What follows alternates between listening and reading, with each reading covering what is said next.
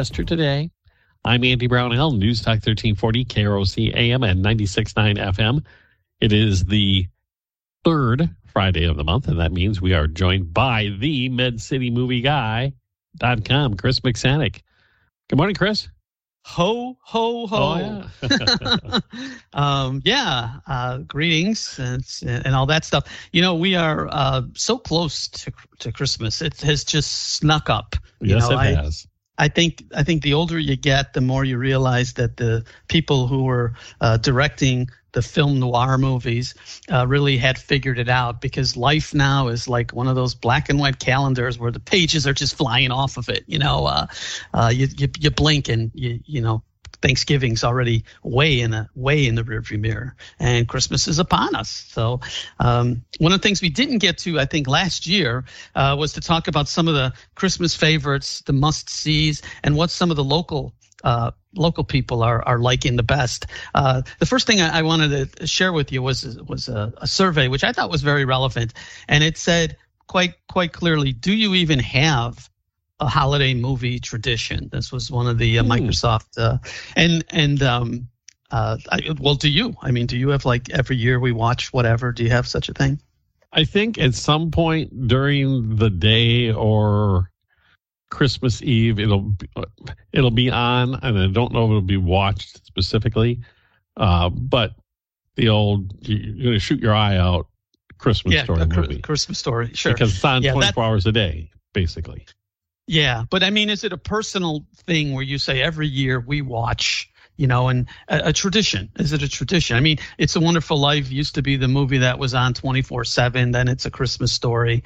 Um, w- one of the things we do every year is we make sure we watch um, the Lemon Drop Kid. This is a Bob Hope version of it. It's a Damon Runyon story. Damon Runyon did uh, a lot of famous things, Guys and Dolls, for example, and it's I think it's one of Bob Hope's best. I mean, he's a, he's a witty character. It takes place during the Christmas season. Uh, he he and some of his friends uh, get get together, dress like Santa, and collect money, you know, on the corners down in in uh, Lower Manhattan, that kind of thing. It's a very fun movie. Uh, that's kind of our tradition. And then we also watch, and I, and I, and I hope everybody everybody can find it on YouTube. But there's a, a Jack Benny Christmas. Uh, episode where he's shopping in a department store. And of course, Jack Benny is notably famous for being cheap. Not in real life, he wasn't, but in, in his character was. So that those are the two traditions we have. But surprisingly, according to this uh, survey, 34% don't really have a Christmas, you know, tradition or a Christmas favorite, which which I thought was kind of interesting. Um, meanwhile, our, our, friends at Google, uh, the the top Christmas movie searches. This is what they think tells a lot about what people like to see. Uh, what would you think is the number one searched movie?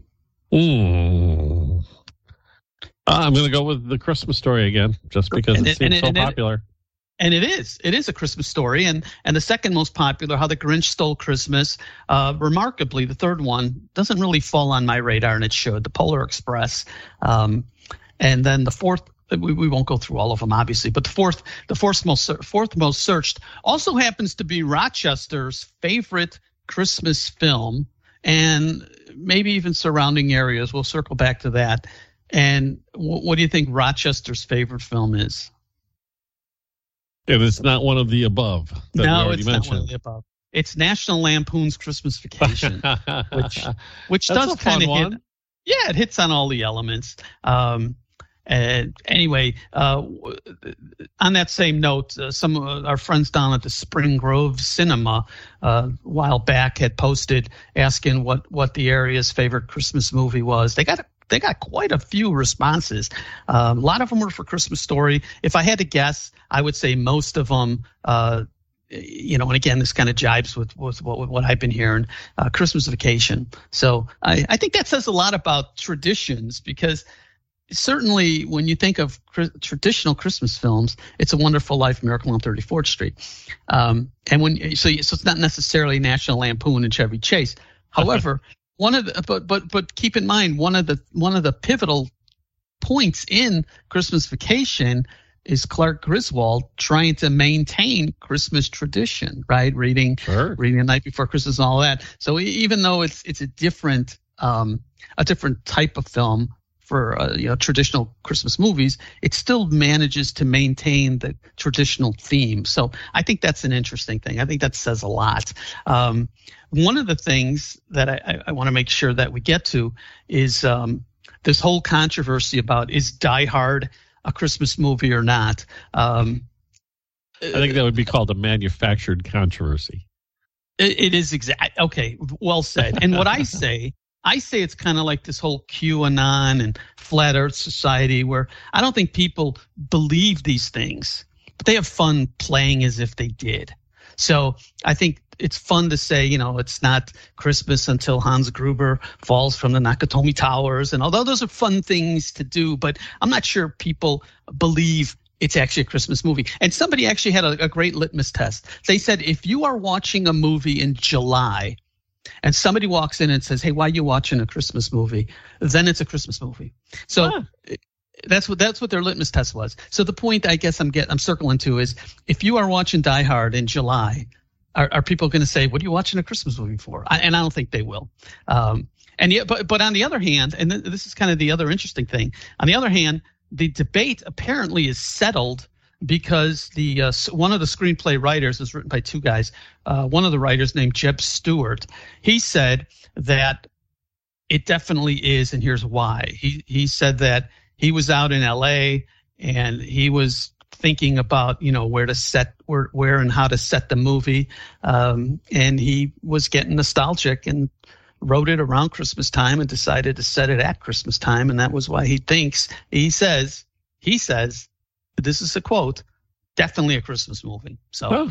take take your word for that. Now the, the you know maybe it is maybe it's not. Again you know the original if you if, if you heard this i don't know if you heard it or not but the original opening to uh, irving berlin's white christmas was basically i'm sitting in a swimming pool here thinking about white christmas right? It's again it's lamenting those memories, lamenting the loss of those memories. Uh, there's an obscure version of uh, Rosemary Clooney singing this so-called lost verse. So it's not it's not like the Flat Earth Society or anything else. There really was a verse that talked about I'm in Bever- I'm in Beverly Hills. I'm looking at palm trees, thinking about the old days. And and again, I think that's the theme that, that seems to work in a lot of these Christmas films.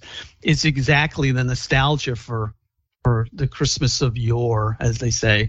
And um, and and on that note, I want to transition to the final movie, which is probably the best of all, and it's what you mentioned earlier, and that's a Christmas story. So w- why is that one so effective? Okay, um, I mean I have my theory, but um, it was the original one, and this is why I'm kind of shying away from the uh, this the, kind of the revisit one that's a, that's available now. But the original one was written by an uh, author named Jean Shepherd, who had a book, famous book called "In God We Trust." All others pay cash. You might have heard the title. It seems like yes. it's like kind of a cutesy title. And if you read that book, that book talks about uh, just about every character that you see in the film.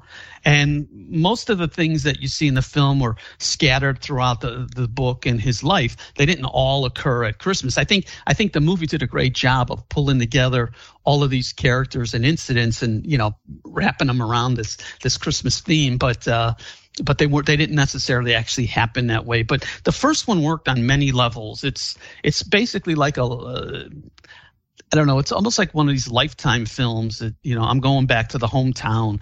Uh, this is what I'm referring to as the, the current one. Um, maybe that'll work, but if it does, it's not in the same way. Okay. Um, my dad had one of those Red Ryder BB guns.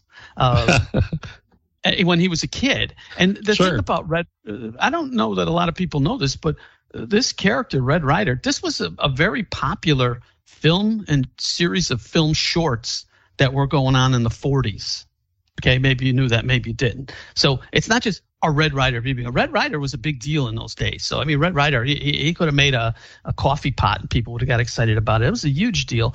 Um, and Robert Blake, who was in Baretta, he he was uh, a, a little Native American kid, famous character in the Red Ryder series as well. So much history is lost that the context of, of why we like something or or why we ought to like something is also lost, right? When you when you lose the history. So my point my point here is my dad had one of those guns. My mom actually still has it in the garage. I we were there for Thanksgiving and I walked right by it. I'm like, man, she still got that big piece of duct tape holding the stock on. It was a wooden stock, wooden stock. This is plastic now. Um, so I, I guess what I'm saying is the original film spoke to him in such a genuine way that I even got like kind of a contact high from that. That this is this is such an authentic feel of the season of of the way kids in those days thought and all that sort of thing. That I think that's a very very valuable thing because at the end of the day, it's one of the reasons why so many of these films today, the, the, they call them woke films, you know, where they try and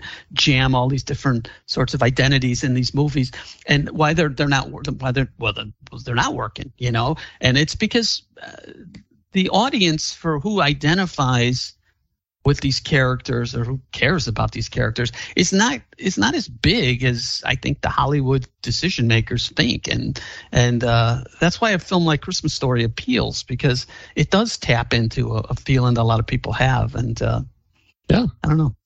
I I remember when the film first came out in the '80s, and the things that happened in that film we're not so far removed from things that happened in my early childhood, my younger days. Uh, the snowsuits that were so puffy, you know, it's a, it's an exaggeration, but it, there's so much truth to it that, um, and even playing with BB guns. I mean, everybody heard at some point if you went out plinking cans with a BB gun, either your dad, your uncle, your mom, somebody said, "Be careful, don't shoot your eye out." It was what was said to you. Um, and a, lot of those it was set in the 40s but life had not changed that much by the 1970s now it's changed dramatically from those days. So i, I am a uh, i'm amazed at its continued popularity though. Well i'm i'm encouraged by its continued popularity. And uh because it tells me that the themes in the film you know just kids kids allowed to be kids right? To go off and play with other kids, right? What we would call yeah. them uh, free free range kids is what we Yeah, now you might today. get arrested if you let your kids Oh yeah. This. Yeah, you know, you couldn't do that today. And and yet it was such a joyful time. You know, kids had these vivid, wild imaginations, right? He was going to defend the house against these marauders coming over the fence in the backyard. I mean, it's just brilliant, a brilliant view of what it's like to be a kid. And in fact, there's probably a lot of kids growing up today they don't know what they're missing. I, am sounding like an old codger now but you don't you don't know what you're missing because you never really had that. But but as a as the as the older generation looking at these people say you you I, I wish that you had some of the joy you know. Yes sure we didn't have the internet in those days. We didn't have video games but you know we had something more valuable. I, I don't know. I don't know. Again it sounds like a big cliche but um no, yeah, and, I, and I, am in perfect agreement. And among the younger generation, I uh, well, I'll say among my kids, I detect a um, regret that they didn't experience it when they ask me questions about what it was like growing up in the 1970s, and I will tell them these stories, and and they'll look at me like, "You could never do that today. That sounds so much fun. That sounds like yeah, yeah." Well, we have to take a break. We're We've been yakking for a while here. So we will continue with the MedCityMovieGuide.com. Chris McSanick in a moment on Rochester Today. News Talk 1340, KROC AM and 96.9 FM. CityMovieGuide.com with us. And last time we chatted, you lobbied me to check out this series called The Chosen, which, well, it's not the Christmas story, but it's the story of Jesus Christ as he's gathering his apostles. And I promised you that I would check it out, and I am, I guess I'm binging it now. It's great. yeah, and that was the intent of um of the uh, the creator of it uh, is that uh, he said I want to create a bingeable series about you know Jesus and his followers. Um, so the the the time frame of this is you know the last I, I, suppose it'd be about three years um, that uh, he had that Jesus had the, started the ministry and was gathering again, choosing, if you will, the apostles. Um, so what's remarkable about this series is, um, you know, somebody was what we would call a cradle uh, Catholic, right? I was born and raised that way. So uh, over the years, I have seen a lot of uh, Catholic in Catholic school. You see a lot of the videos and and things like that, and the production quality is not great. Um, and sometimes it's it's so bad it's it's the opposite of engaging it's distracting even. Um, so there's all of those kinds of things uh, and and plus the message is mostly scripture per se. But but this what what the chosen manages to do is they manage to create characters and create backstories for all of these apostles who you know you pretty much only know by name you know simon and you know whatnot and actually not just not just the apostles but all the all the uh, peripheral characters as well and it really gives them a personality um, and and something you can relate to. Again, I talked about this in the last segment that the secret to success is to have characters that are relatable, you know, that you care about, um, not not just characters with attributes that are foisted on you, but that you, that you can really engage and and uh, have a visceral connection. And so I think that's what works here. Um, and it's it's it's I think you used the term off offline. You said it was it was more of a of a lightheartedness um, and even some yeah. humor. And uh, I think that's absolutely true, and it's a requirement because let, us face it, as we've said on many occasions, uh, people don't change. Okay, you know, 100 years ago there were characters like you and I with you know strange sense of humors or di- different levels of interest and very similar motivations. And and I think that it's it's not it's not inappropriate to apply that to characters 2000 years ago because that's how people were and people th- those attributes haven't changed. And uh, i think that's what really works about this. And the reason that we talked about it not not just because it's an outstanding series you know it's developed uh, by and large for the small screen but you know most content these days has come to Netflix, uh, Paramount Plus, or whatnot. So the, the distinction there isn't even relevant anymore. But at the time that we talked about it around Thanksgiving time, it was opening. The season three was dropping, and the first two episodes were opening in theaters, and it was a wide release. So that uh, I think we said the Wehrenberg, for example, uh, had it. Um, and what's and, and, and of course I went because it was something I'd been looking forward to. But um, uh, the, the the good news was that um, it it came in number two that weekend at the box office. Did it really? That's that. that think about great. that. Yeah, now I'll admit, you know, the, the yeah, the, I'll admit box offices, you know, last year or two have been kind of lackluster, but this this proved that you know topics, uh, you know, moral moral threads, you know, they again they can still bring in dollars. So, you know, we talked about contrast that to some of the the woke nonsense that that people are trying to put out.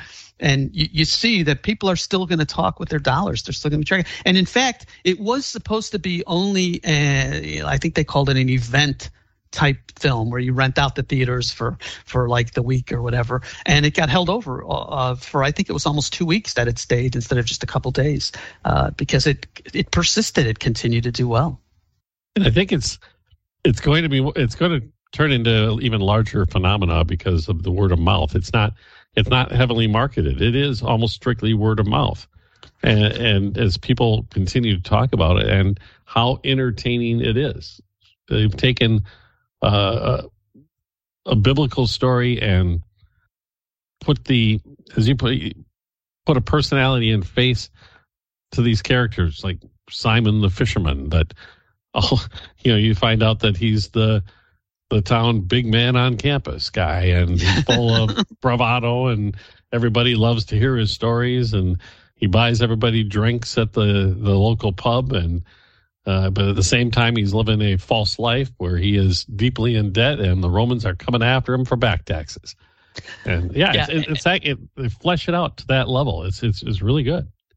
Yeah, and I think uh, you know, boy, if you if you were to watch this and then go back to some of the, the scripture readings and things like that, you'd say, "Wow, I can I can visualize this now, right?" Because yeah. in the past, sometimes when you hear these things, it's it seems like it's a world away, or but now when you have these characters that you could, I could picture people saying this now. I can, I'm I'm understanding. Con, this is what I'm saying. I'm understanding context and background, um, and if and and and this has done a, a tremendous job, and the production value is really good. It is. Uh, and I think th- that in itself is is part of is part of the message is you know we can and it, and and the other thing is uh, it's all crowd funded so it's not as if some big studio said you know we're going to give you a 90 million dollar budget to do something this is all crowd funded i mean i sent them a few bucks myself but this is kind of how it's being done is with donations um, and it's still under under it's still in development. So you know if you want if you go to their website uh, just do a search for the chosen and you probably have to click a few links to get there. But you'll see that i think they're currently developing funding and developing season four now. But uh, they have a, a, bunch of swag you know if you want shirts or whatever. They have study guides because some of the some of the some of the churches are having like viewing nights. Um, you know every thursday we're going to watch an episode and have some talking points, discussion points, and things like that. So, so it, it really is a little bit of a phenomenon. You're right. A lot of it's word of mouth. Uh, a lot of the churches are, you know, putting in a plug saying, you know, check it out. And uh, yeah, it's it's something to be seen. Yeah, it's, check a, it it's really, yeah. really, really glad that it's taken off. We have to take another break already. Gosh, uh, we'll be back. More with Chris McSanek, the MedCityMovieGuide.com, right after this break on News Talk 1340 KROC AM and 96.9 FM. All I want. Friday morning. I'm Andy Brownell on Newstalk 1340, KROC AM and 96.9 FM. If you're just joining us, it's our Friday morning to talk with the MedCityMovieGuide.com. Chris McSanek. It's the MedCityMovieGuide.com is not his name, but it's in the contract. I have to mention it, so you go to there you go. if yeah, that's true. All right, that's true. we've uh, spent the first half of the program talking holiday movies and I don't know. I, I would call it a religious program, a really religious show, but it's um, it's so entertaining. I don't know if it fits exactly in the genre, but during uh, the news break, you told us we're shifting gears or turning sharply left or whatever it is. Yeah, we are. We're we're gonna go into the uh, mysterious, the occult.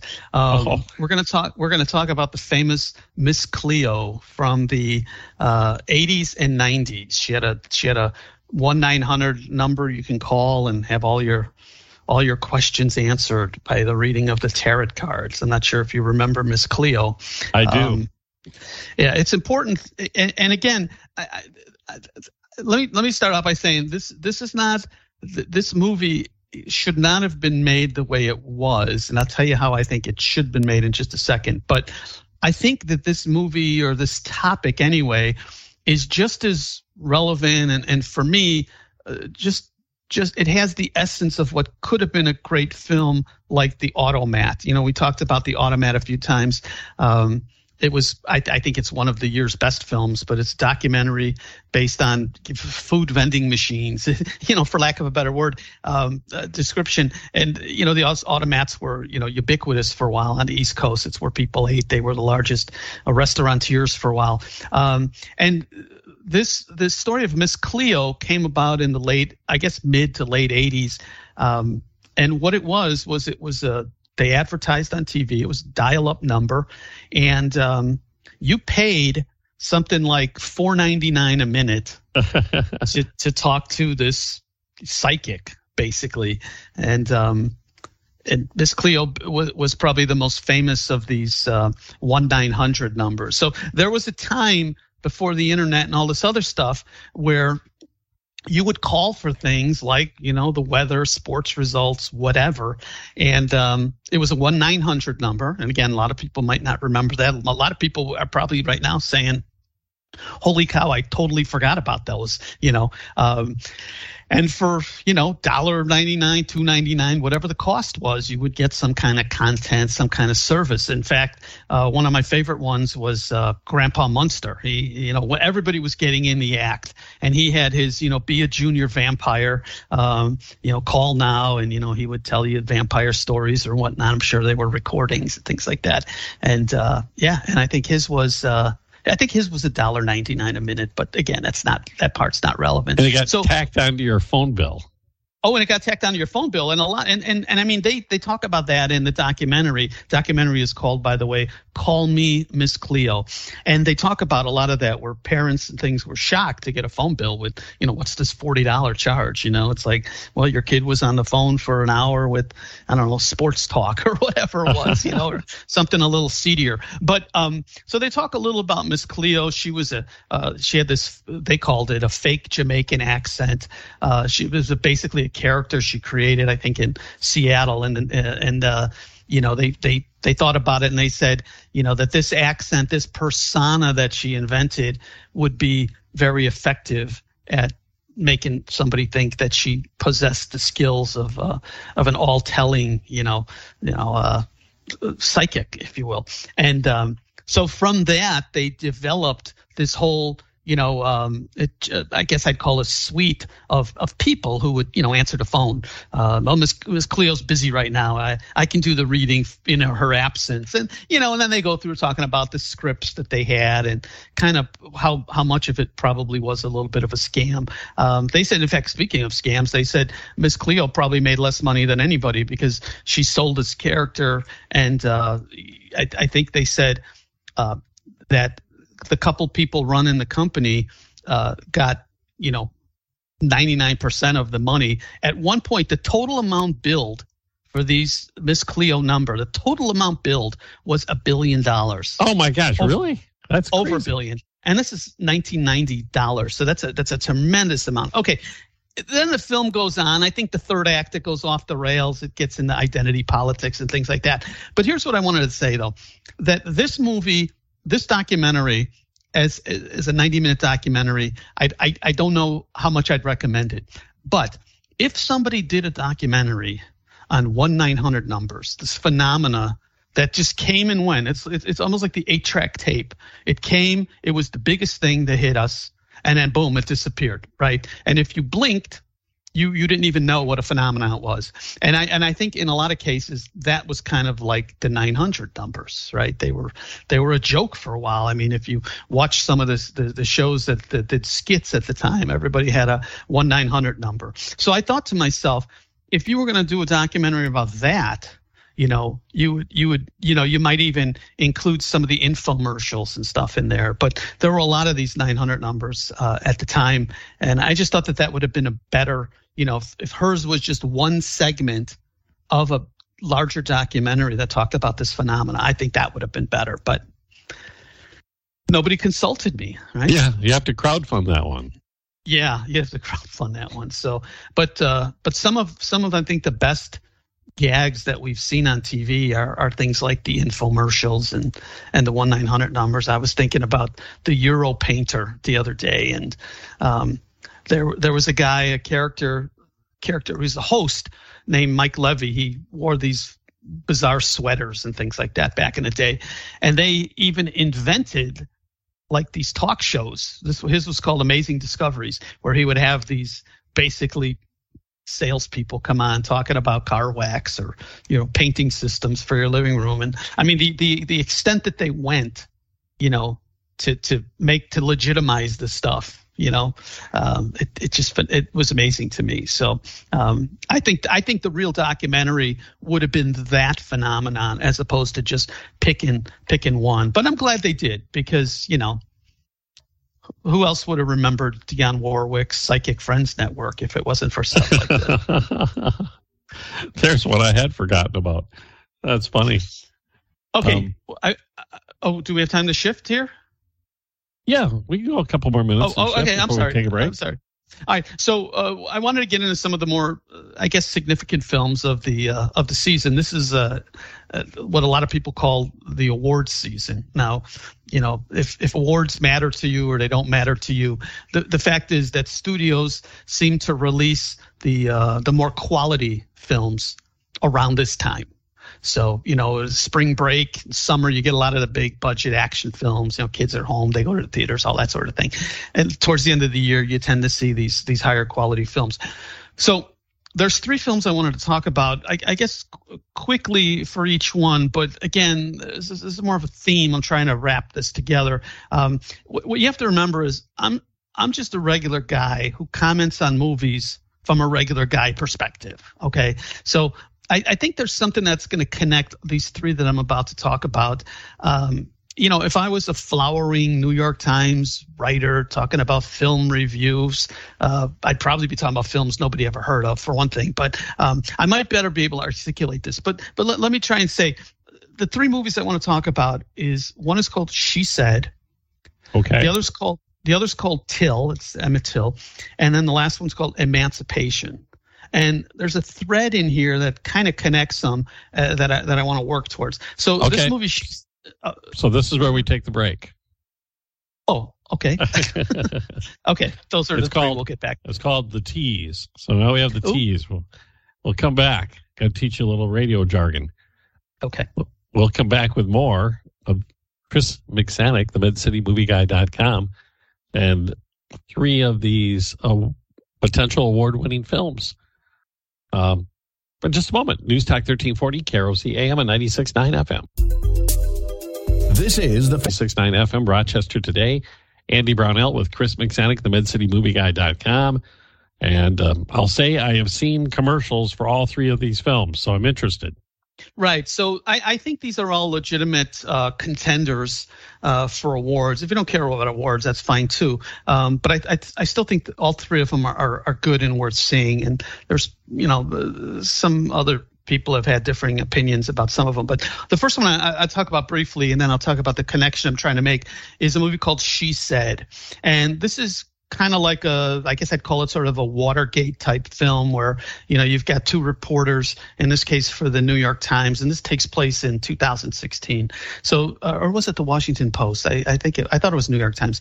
And um, basically what they, they've been hearing rumors about the Harvey Weinstein character, uh, this sexual abuse, harassment of uh, some of the women in his organization and some actresses. I think uh, Ashley Judd plays herself, by the way. She's in the film. Uh, uh, actress named Rose McGowan, and then Gwyneth Paltrow. So we don't have to revisit all of the horrible things Weinstein did. I, I met I met him once uh, in 2013, and the vibe that he put out is really as creepy as it gets. So I mean, oh, really? if somebody said something, I'd be like, yeah, I, I, I yeah, I, you know, I, I just it is about as uncomfortable being next to this guy as as could be. So um, but again, hey, I'm not a juror. I'm not making any any comments. I think I think the law system, uh, legal system has spoken, and, and I think he's sitting behind bars. But yeah, kind of a big creep in the industry. And so what the film tries to do is to say to get these women to come forward and testify, and eventually, I think a lot of them did.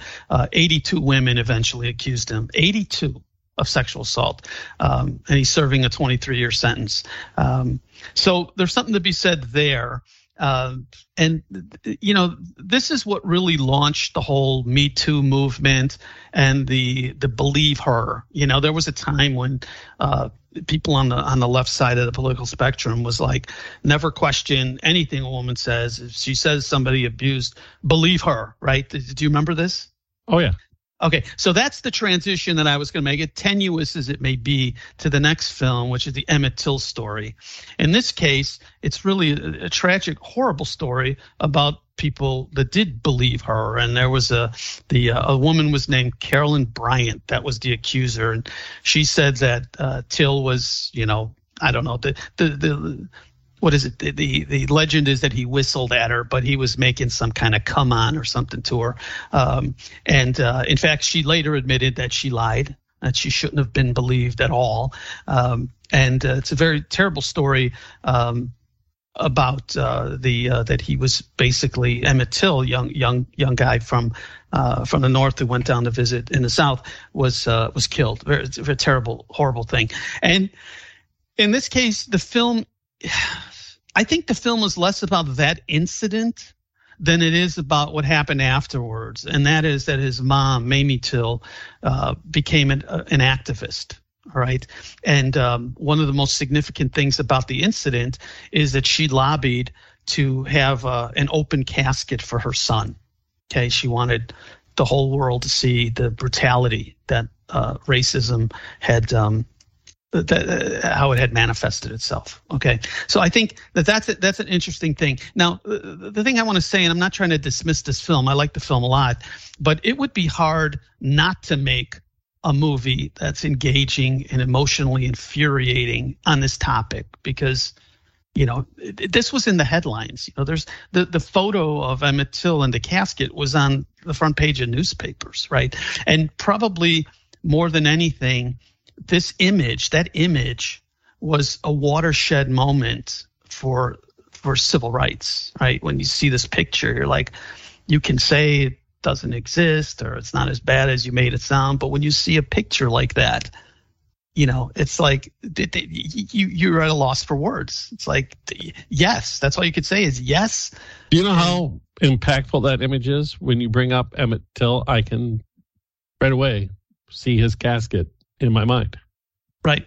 Exactly. And and that's and that's why I think that's why I wanted to transition to the third film, and that's Will Smith's film called Emancipation. So what what what is the connection here? Well, the connection here is the movie is basically about a character that's a true story called uh, Peter. Whipped Peter is what he's what he's called. There was a photo that I think is comes out of National Archives or something like that. It was in Harper's Weekly of this slave with this absolutely ravaged, scarred back from whippings that most people will have seen from the 1800s. Um, if you can't picture it, just just do a search for whipped Peter. And no, I, say, I, know exactly which photo you're talking yeah, about. Yeah, I think most people have seen it. And and again, just like Emmett Till was a watershed for civil rights, this photo was sort of a watershed moment for the for the abolitionists. It's like this is this is a, an evil institution, and we're we're doing a good job trying to get rid of it. And have that. And so what the, the story, of course, behind so then they have to make a story about uh, about uh, Peter's life, and um, that that's uh, and this is on uh, I guess it's uh, what Apple Apple TV Apple Plus Apple TV Plus. Um, so it's it's it shows it it begins. Let me let me. This is kind of spoilers, but it, it basically folds unfolds like this. There's a bunch of slaves that are forced to work on a railroad. But then they get word that Lincoln signed the Emancipation Proclamation. So it's like, well, we're not slaves anymore, right? And uh, you know, it didn't exactly work out that way, right? Because the the word of of of the, the slaves being freed didn't get to every nook and cranny, and even some of the crannies, you know, they they had differing opinions, you know. So even though the slaves were technically freed, um, this group that Peter was associated with was still um, still um, held held against their will and forced to work. Uh, horrible conditions, horrible conditions. So to say he was a runaway slave is not correct because he ran away from slavery, but he was not a slave once the Emancipation Proclamation was signed. But it it does a lot of um, it, the the movie spends a lot of time with him trying to escape to uh, I think it was Texas where Lincoln's soldiers were or Lincoln's people were, and um, you know there there he would find you know his uh, his salvation, right? Uh, uh, sanctuary, I guess is the word I'm looking for. Some people have said this is basically a film about Will Smith running through the bayou, uh, and and I think that you could have cut probably a half hour out of the scenes of him running through from Louisiana, you know, through to, through to his uh, his his his escape, ultimate escape. Um, but you know, look again, they didn't consult me in the editing room, uh, but I still think I think it's a good film, and you know, a lot of people are trying to connect. Oh well, Will Smith's trying to get past the the big slap, and I, I guess I don't think people care about that anymore. I'm not even sure they cared about it then. It was just, right. It was it was something newsworthy, and you know, famous people behaving badly or whatever. And I, I think everybody's moved past that. So I think if you look at this uh, for what it is. I mean, Will Smith's actually a, a, a, pretty decent, pretty good actor. He is, and um, I think this is an important story that that that should be told. The, the backstory to this famous photo, right, of uh, of uh, you know whipped Peter. I think this I think this is an important piece. And as I said, just just like the, the other photo was a watershed, as as is this one, because you know the picture tells so much more than than than the words that we craft. So that's kind of why I want to tie these three together. And you know, as I said, the connections are a little bit tenuous, but I think these are three of the better films of the season. And, okay. Uh, yeah, I, I kind of wanted to talk about them together. Well, that's excellent. It's perfect timing too because we're out of time. oh, okay. It, it, and I did not consult with you either, but no, um, you did not. I appreciate you coming on as always, Chris, and uh, thoroughly enjoy the program, and I'm going to hopefully between now and the next time we talk, check out at least two of those films. So sounds good. I'll see if I share your opinion or not. But I I had heard the same criticism about the Will Smith film, and I started pondering. Um, I don't know if there's a Will Smith movie I don't like. Exactly. Exactly. Yeah. Yeah, I, I, he's usually they're usually thoroughly entertaining, and I think he does a pretty. Uh, when he did the the one where he's the father of the Serena sister, or the right, that was just again that was just last year, and it was and that excellent. was a phenomenal film. Yeah, yeah, yeah, yeah. No, All right, he's, he's the, uh, yeah. I'm the one who said we're out of time, so we better skedaddle. All right, thank you so much, Chris McSanich, the Med City movie guy.